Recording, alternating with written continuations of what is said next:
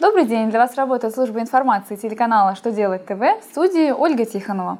В этом выпуске вы узнаете, как можно увеличить срок полезного использования основного средства после его модернизации, какие изменения предусмотрены в договоре спецсчета для фондов капремонта, как вести учет плательщикам торгового сбора с несколькими объектами. Итак, о самом главном по порядку –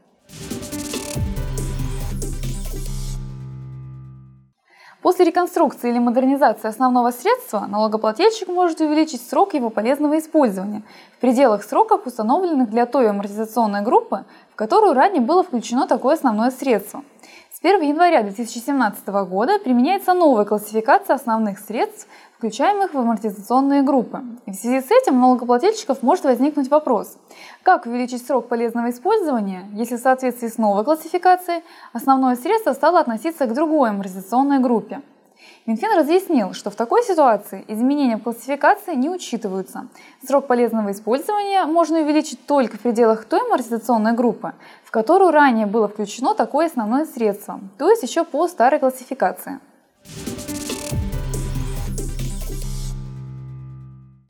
В Госдуму внесли поправки к части 2 Гражданского кодекса Российской Федерации. Поправки затронут кредитные организации, имеющие право открывать спецсчета для формирования фондов капремонта. Поправки дополнят список существенных условий договора номинального счета. Если такой счет открывается в соответствии с требованиями Жилищного кодекса России, то еще одним существенным условием станет указание на обязанность банка выплачивать проценты в размере, предусмотренном Гражданским кодексом Российской Федерации. Проценты будут рассчитываться как проценты по договору займа. Если в договоре нет условий об их величине, то они будут приравнены к ключевой ставке.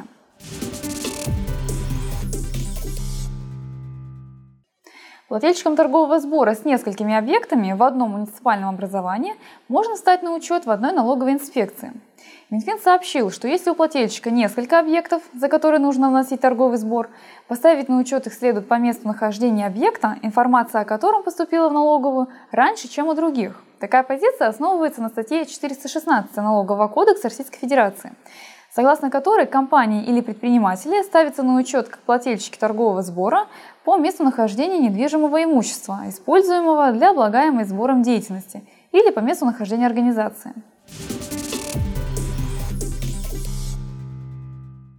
На этом у меня вся информация. Благодарю вас за внимание. До новых встреч!